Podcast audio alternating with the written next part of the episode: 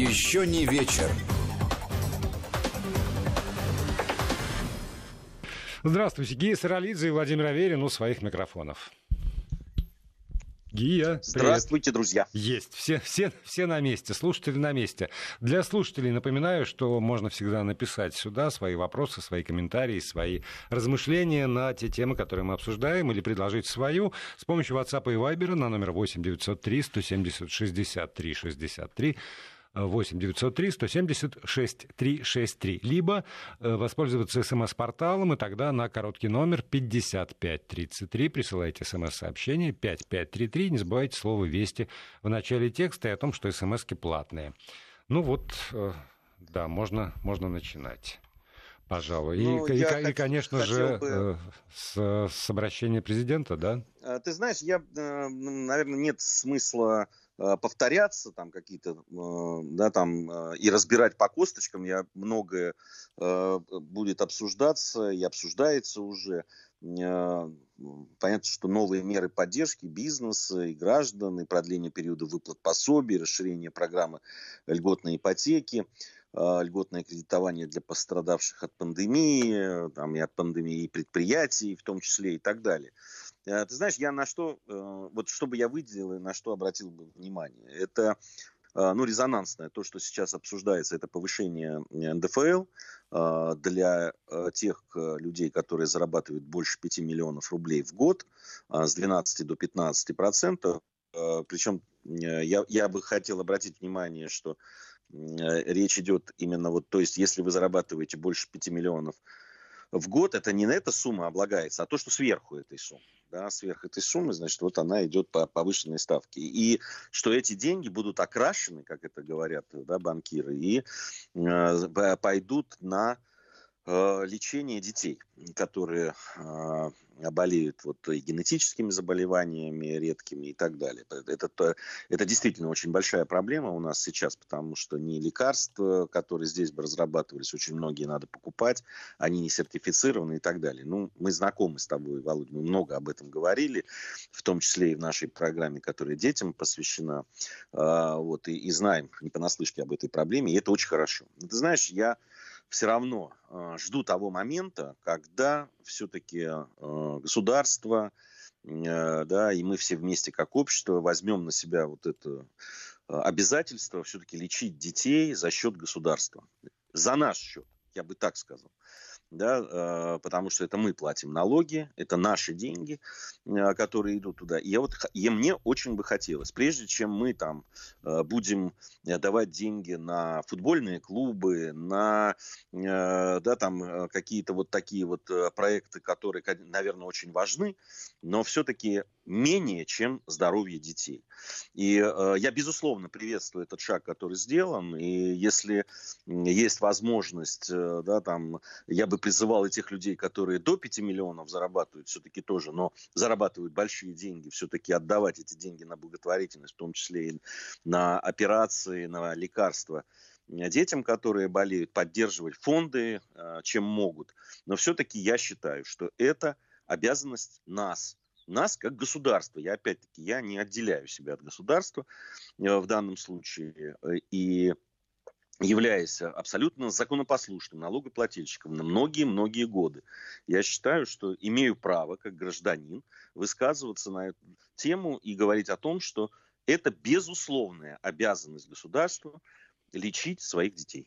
Да, но э, вот, может быть, ты знаешь, что все-таки чаще общаешься и с, с фондами благотворительными, и с теми, кто нуждается. А, оценили в 60 миллиардов, насколько я помню, вот эту вот добавку к бюджету за счет э, повышения э, ставки налога при, доходах свыше 5 миллионов рублей в год. Кстати, по ходу замечу, что там сохраняется абсолютно тот же порядок Э, начисления и уплаты налогов, которые есть и сейчас. То есть налоговым резидентом выступает работодатель в данном случае. Вот. А, эта, эта сумма, она как-то сопоставима с теми потребностями, которые сегодня существуют как раз вот для того, чтобы поддержать, ну, хотя бы лечение лекарствами э, детей, нуждающимся в этих каких-то баснословно стоящими, э, дорогими таблетками и уколами. Ты знаешь, э, Володя, ну это, это безусловно, это, это серьезная сумма, которая... Да, да то есть а, на а, меня она производит впечатление колоссальное, да. я, я почему и спрашиваю. Нет, а она, если, если эти деньги будут э, потрачены эффективно, если эти деньги будут потрачены действительно на лечение, на создание э, лекарств, в том числе, и которые, в которых нуждаются на территории России, э, да, а не только закупаться и так далее. Э, понимаешь, понятно, ну, вот сейчас история, с которой там а, очень долго приходится разбираться, а, в, да, там ребенку нужны очень дорогостоящие лекарства. Это нейробластома, одно из онкологических заболеваний, с которым, к сожалению, в своей жизни и, мне пришлось столкнуться. И есть лекарства, они ты знаешь, это даже не столько лекарства, это такие ну, поддерживающие да, а, э, препараты, которых у нас не производятся, они не сертифицированы, но значит, могут э, действительно каким-то образом облегчить. Но, во-первых, они очень сложные в применении, то есть их сейчас реально правильно могут это делать, они там под морфиной блокадой делаются, они делаются только вот в центре Блохина. И э, эти Э, препараты стоят там, ну, курс, э, да, примерно там около 6 миллионов рублей. Э, в таких детей не то, не то чтобы очень много, но, допустим, если говорить там о московском регионе, регионе где-то, ну, я могу ошибаться, но несколько десятков таких детей. Вот. А если ну, э, понятно, что есть другие заболевания, и там тоже лекарства вот измеряются, да, или нужно в операции какой-то, измеряются вот такими суммами, да, там несколько миллионов, несколько десятков миллионов рублей и так далее. Но э, и э, понятно, что у нас, к сожалению, еще никто не озаботился тем, чтобы посчитать, а сколько нам нужно денег для того, чтобы вот этих детей обеспечить и операциями, которые необходимы, и лекарствами, которые необходимы, и э, теми препаратами, которые необходимы. Почему этим не занимается и почему этой цифры нет э, э у, Минздрава. допустим, Минздрава, да. я правда не понимаю. Ну, правда, Володя, и для меня это загадка остается. Вот. Но, может быть, что, что им мешает, мне хотелось бы э, послушать. И э, по этому поводу ну, какие-то выводы сделать. Но э, это, это все равно это шаг я считаю, что это шаг вот в том направлении, той цели, вот, которой бы я бы поставил как конечную. А это ровно вот э, та цель, о которой я уже сказал, чтобы всем детям оказывать помощь здесь, в стране, э, чтобы у нас были эти препараты. Я не говорю, что не надо покупать или не надо какие-то редкие заболевания, если где-то есть центры, которые уже э, развиты, они многого добились. Нет, мы должны, так, если у нас единственный способ спасти ребенка, отвести его куда-то и, и там спасти, значит, мы будем тратить на это деньги, пока не создадим нужные центры у нас. Но э, я, я с тобой согласен, мы действительно не в первый, и я боюсь, что не в последний раз к этой теме обращаемся.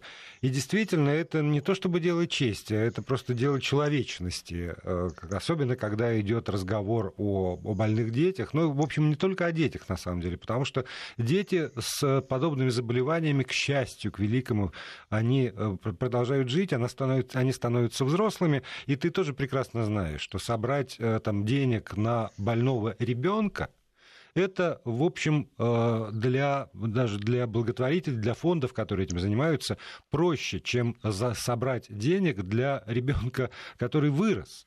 И со всеми да. этими болячками пересек эту отметку там, в 16, 18, 20 лет. И, э, а дальше все тоже. А дальше ему для того, чтобы жить, все равно нужны эти самые препараты. И э, в этом смысле не только лечить детей, но лечить любого гражданина Российской Федерации, который нуждается в том, чтобы э, просто жить, э, Этим делом должна заниматься страна, этим делом должно заниматься государство. И э, не только думаю я, не только за счет добрых людей, которые бесконечно или там конечно отсылают свои э, большие или маленькие взносы. Мы с тобой оба знаем, что большей частью маленькие взносы как раз из них, из этих рублей, там и десятков, и сотен рублей складываются вот эти необходимые суммы. Но и прежде всего за счет государственного бюджета, потому что э, если уже поставлена задача сбережения, приумножения, то вот э, это как раз самое очевидное воплощение этой самой задачи – сбережения Сог... народа. Согласен, а, вот, согласен, безусловно, согласен, но э, ты знаешь, я, я, я могу сказать такую вещь, э, не знаю, насколько она оправдана или нет, но если э, мы решим первую часть задачи, да, э, а все-таки дети это безусловный приоритет в данном случае. Э, тем более, что, понимаешь, вот мы говорим о, там, о многомиллионных каких-то, да, там, операциях и так далее, но я тебя уверяю, что на самом деле люди обращаются ну, там вот есть, э, знаешь, там а, аппараты, которые могут э, облегчить э, детям их жизнь, не сидеть там все время привязанными к больнице, а можно купить аппарат, там, они стоят там 100-150 тысяч рублей, и они могут уже находиться дома, в семье там и так далее. Но у семьи нет таких денег, потому что для многих эта сумма да, мы говорим о миллионах, а здесь 150 тысяч, там, 200 тысяч, понимаешь? Это, это огромные суммы для них, они, они тоже неподъемные. И почему вот эти тоже не решаются? Это же тоже не решается, понимаешь? Это тоже, э, это фонды занимаются и так далее. Если мы решим вот эту часть проблем, да, и все-таки э, э, сделаем возможным э, как, как, если все дети будут охвачены этим, и, и э, вся медицина будет направлена на то, чтобы наша, чтобы спасать детей здесь, и, и, и, и фонды освободятся, они смогут больше тогда сконцентрироваться как раз на спасении людей, там, да, попавших в такую ситуацию уже взрослых. Ну и потом все-таки э, да, взрослые Понятно, что не все люди там, одинаково могут зарабатывать, не, не одинаково обеспечены, но какая-то часть да, все-таки имеет возможность э, поддерживать свое здоровье за счет того, что ну, у них там более-менее э, приличная финансовая ситуация. Я понимаю, что в идеале то, о чем ты говоришь, это идеальная ситуация, и хорошо, чтобы было бы так. И, так, и к этому тоже надо стремиться. Но если мы начнем с детей и вот решим хотя бы эту проблему, мне кажется, тогда вся система э, будет э, перестроена, и по большому счету мы приблизимся и к этой цели, о которой ты говоришь. Нет, э, я ведь не про то, что завтрашнего дня это должно быть. Я про то, что многолетние разговоры на эту тему Э, и в том числе и в эфире нашей радиостанции, ну вот привели к, к шагу, о котором сегодня объявил президент Российской Федерации, что появляются действительно э, вот эти окрашенные, как, как ты выразился, деньги или деньги там помеченные, как говорят другие, которые идут целенаправленно на решение вот этой задачи. И, э, судя по всему, ну, я не думаю, что после слов Путина э, у кого-то поднимется рука, эти деньги там пустить в какие-то другие цели, а потом развести руками и сказать, что нет. Ну, э, таких людей надо расстреливать, понимаешь, если они. Это, ну, ты, ты, меня, ты знаешь ну, я знаю, позицию. Да, я, я Украл ждал. деньги, на которые должен бы, должны были вылечиться дети, значит, расстрел. Ну, там, не знаю, пожизненное, не, не знаю, что еще. Понимаешь, но э, за этим должны следить компетентные органы, которые для этого их из бюджета и кормят, кстати. Вот, это да, правильное и... замечание. Для этого они и существуют. Сейчас у нас э, новости, а затем мы с Гейс Ролицей продолжим и будем читать ваши послания. Еще не вечер.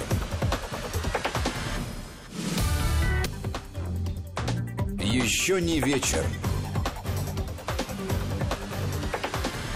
Продолжаем программу. Гей Саралидзе, Владимир Аверин здесь у микрофонов. Вы у своих радиоприемников и пишите нам сюда. Спасибо большое. С помощью WhatsApp и Viber на номер 8 903 170 6363 8 903 170 63 63. Либо используйте смс-портал, тогда на короткий номер 5533 со словом «Вести» в начале текста присылайте смс-ку. А, ну вот... А, а, Да, да, тут это замечание по, по поводу как раз окрашенных денег, что еще можно, предложение, там, какие еще деньги можно окрасить, чтобы они шли целенаправленно. Но на самом деле, э, давайте отдадим должное. У нас э, не, не первый случай окрашенных денег, у нас есть э, действительно там ряд налогов и каких-то выплат, которые используются целево. И это оговорено законом в частности, транспортный налог, насколько я понимаю. Ну да, ну да. Нет, есть окрашенные деньги, но, э, понимаете, я, мне прилетит позиция, когда там я верю или не верю, да, э, я верю или не верю, когда у меня есть доказательства того или иного. В, в остальных случаях мне трудно говорить. Я могу там в душе чему-то верить и чему-то не верить. Да? Там, верить в благотворительность э, каких-нибудь да, там, больших корпораций. Или могу верить в то, что э, Э, большие какие-то корпорации, да, там заботятся об экологии, например, да, а могу не верить в это. Но для того, чтобы аргументированно выступать, нужны какие-то факты, да, этим нужно заниматься и так далее. А просто не верить, это, ну, каждый имеет, конечно, на это право, но мне кажется, такая вот э, немотивирование вот это неверие или верение, оно э, приводит в тупик. Да, но это, это вот вопрос, такой общий, общий, общий вопрос, который для а, очень многих а, там, народов, государств на разных этапах истории очень важен, действительно, доверия государству уровень доверия государству. Если выходит представитель государства и говорит, например, что этот человек там вот виновен и подозревается, а, то верят ему люди или не верят? И в каких случаях верит, Ты а в каких не я, верит. Я, Если выходит я, я обещает собой... что-то, ну вот да, да это я вопрос репутации. Согласен с тобой. Ну, понимаешь, э, э, посмотри статистику. Ну вот что такое э, верить или не верить государству? Государство это кто в данном случае? Вот, допустим, Конгрессу США верят 10% американцев. Это статистика. Да, а может быть сейчас и меньше в связи со, с последними событиями. Да, верят американцы своему государству или не верят? Вот э, э, это, это Конгресс это государство или нет? А доверие, допустим, там парламенту, да, там Великобритании, это доверие или нет? Оно тоже да, далеко не, не, не всеобъемлюще, прямо скажем. А, и если посмотреть там в, в западноевропейских странах или в других... Знаешь, где э, говорят, что верят государству? В Китае, например. Да, ну, э, мне вот да. Э, ну, господин Маслов про это рассказывает непрерывно. Э, просто и, и я думаю, что через полчаса снова про это же так или иначе зайдет разговор. Именно вот, поэтому просто... я сказал, в разные времена, в разных государствах, в разных ситуациях. И тоже по- по-разному, потому что можно там, безусловно, верить политическим лидерам, но при этом не доверять своему участковому. Ну, условно, там, колотошному. Или наоборот. В разных... Или, знаешь... или наоборот вот, да. И, и опять, если ты привел в пример Соединенные Штаты Америки, то э, там 10% верят э, Конгрессу или там конгрессмену, который выступает, например. А какой процент населения сегодня верит полицейскому, например, в Соединенных Штатах Америки? Это, это тоже большой вопрос. И э, как, как изменилась эта ситуация за последние э, буквально там месяц, два, три? Это, это очень это такая... Это тоже си- большой вопрос. Да, да, ситуация очень вопрос. подвижная. Понимаешь, э, Володя, э, ну вот, допустим, у нас э, довольно высокие, да, практически на первом месте стоят, когда спрашивают, да, каким институтам государственным люди доверяют, стоит армия. Практически на первом месте. Вот после пандемии сейчас врачам. Да, вот. да. Но не, не, не Министерству здравоохранения, понимаешь, а врачам в принципе. Вот. А э, военным, вот они всегда в первой тройке-то постоянно. Это доверие государству или нет? Или, э, там, или надо это делить и так далее. Смотря каким э, э, смотря каким секторам, наверное, государства. Да, смотря, в, в, смотря в каких ситуациях, смотря в каких да. случаях, потому что э, государство вообще, вот когда там говорят, верю ли я государству, вообще государству верю. А выходит, например, какой-нибудь там, э, ну, хорошо, районный депутат и начинает нести пургу. Он же вроде тоже государство, а я ему на, на уровне, э, ну, не знаю, привычки или подсознания. Вот, вот на всякий случай не верю, на всякий случай сомневаюсь. Ты вот. знаешь, я, я тебе как скажу, скажу, местным как раз верят не потому, что на всякий случай, а потому, что он делает. А, я вот часто встречаюсь с людьми да, в Московской области, тех, которые на земле.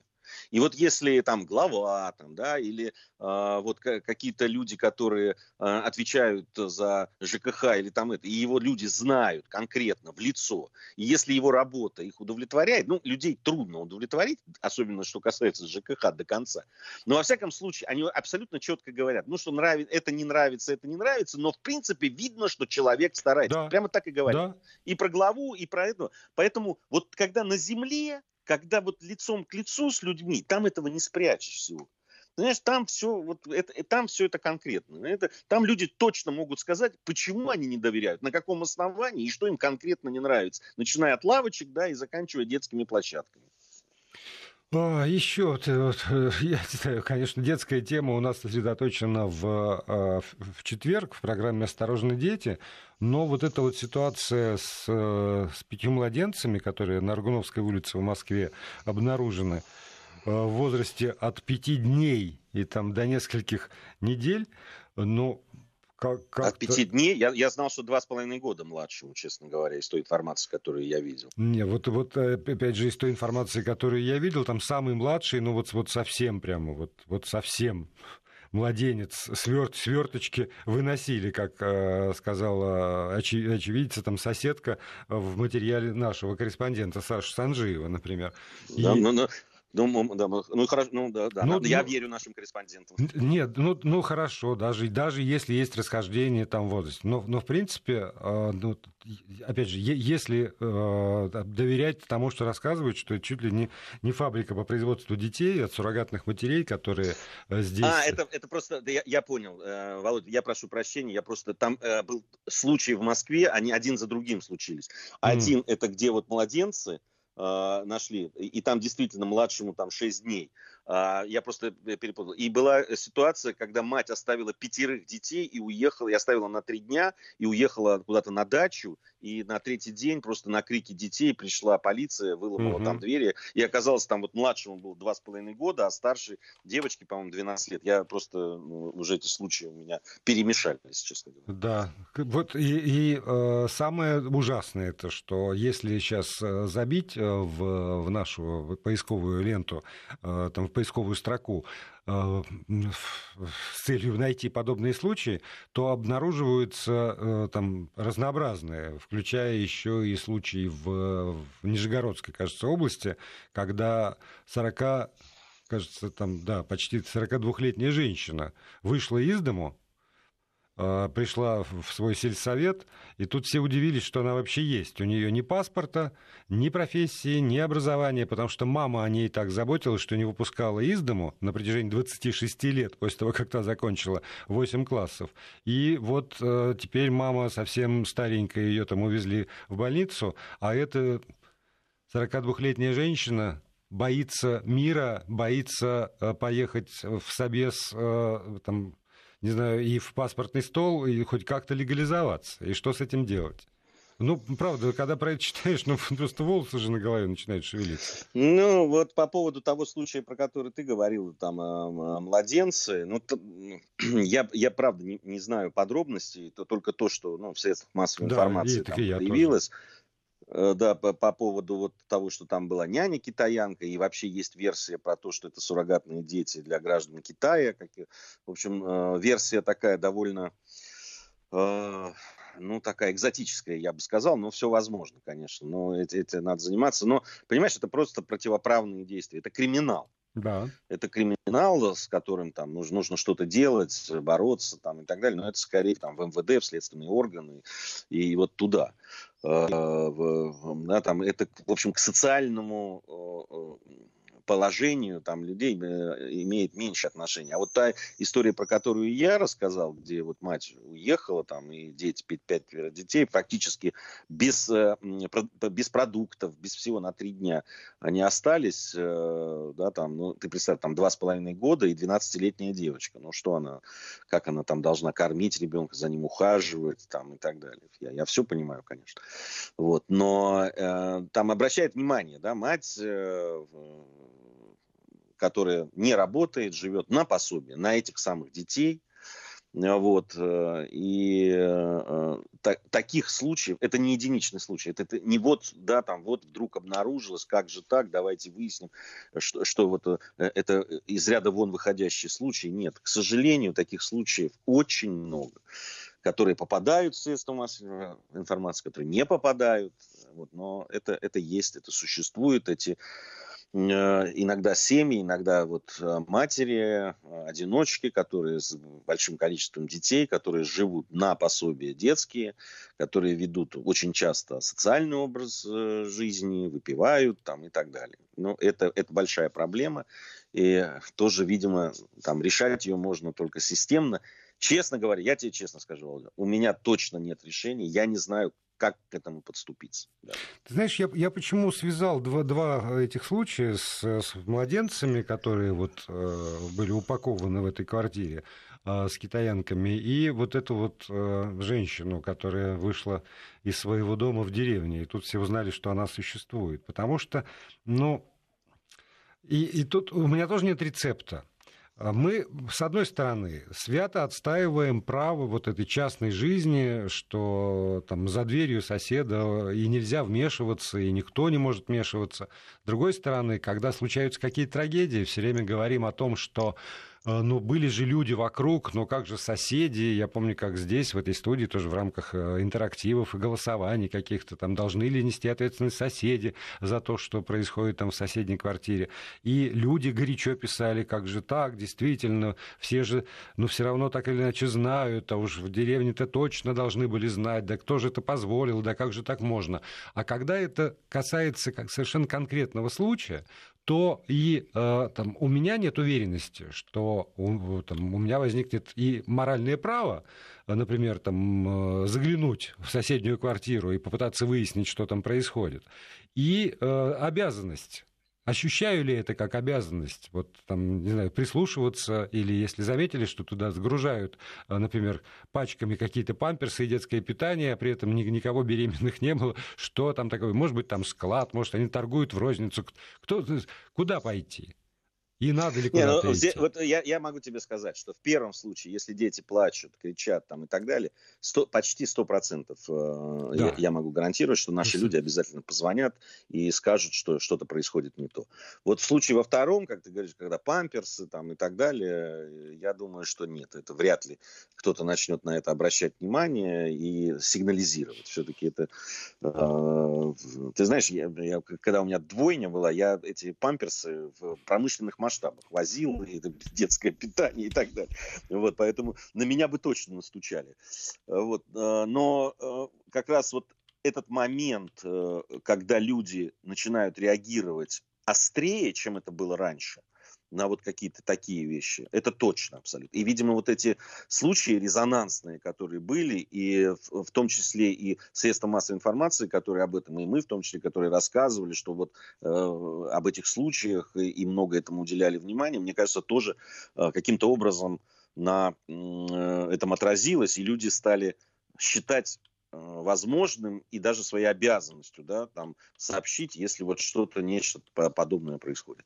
Ну, вот я говорю, что это, это вопрос, на который нет однозначного ответа, но э, мне почему-то кажется, что э, в любом случае, чем, э, ну, чем больше люди будут замечать э, друг друга, чем больше люди будут э, относиться друг к другу э, внимательно не в смысле донос написать, а в смысле обратить внимание того, кому помочь надо. Потому что вспомни, когда начиналась даже вот вся эта история с ковидом, когда э, там людям 65 плюс э, настоятельно рекомендовали все-таки остаться дома, никуда не выходить. Какое огромное количество людей откликнулось на эту проблему причем и на уровне там организованном, там волонтеры, какие-то э, даже при каких-то городских структурах, так и просто соседи, которые вдруг заметили, что в их подъезде, в их доме там живут старики и старушки, которым надо помогать, и, и этот процесс пошел абсолютно естественно.